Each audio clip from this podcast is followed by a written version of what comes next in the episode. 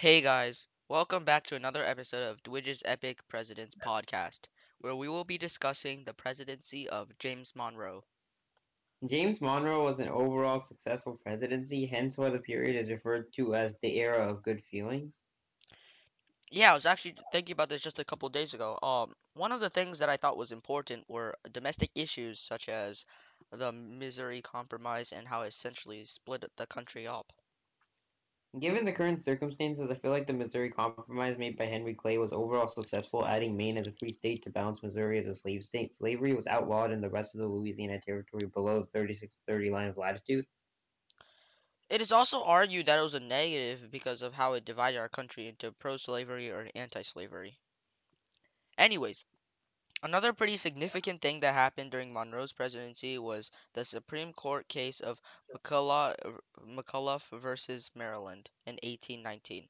This case was deciding whether Maryland, a primarily Democratic Republican state, could tax the national bank, which was supported by the Federalists. This was a very big case as the Federalists argued that it was not allowed because of the clause of supremacy. In the end, the justices decided that the BUS was constitutional and that it was unconstitutional for a state to tax them because the power to tax involves the power to destroy.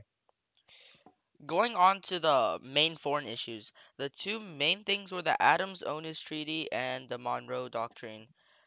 Uh, the Adams-Onis Treaty includes many provisions with Spain that benefited the USA we were able to gain Florida while paying $5 million. The 42nd parallel was set as a boundary between Spanish territory and Oregon country. However, we did have to give up our claims to Texas. That actually summarizes the Adams-Onis uh, Treaty pretty well. The Monroe Doctrine established American dominance in the Western Hemisphere as the Monroe administration warned against further colonization in the Western Hemisphere by European countries. The doctrine also said that we would not interfere with European internal affairs and that we would not interfere with pre-existing colonies. Although a lot more did happen in Monroe's presidency, we basically summarized some of the more more important things. Last but not least, here are some fun facts about James Monroe.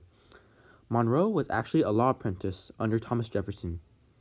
And in his second presidential race, he got 81% of the vote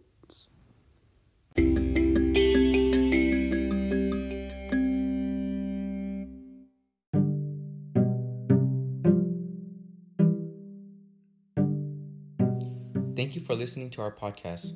The credits are in the PDF document, and we hope you have a great day. Again, I'm Ryan Strong, your host.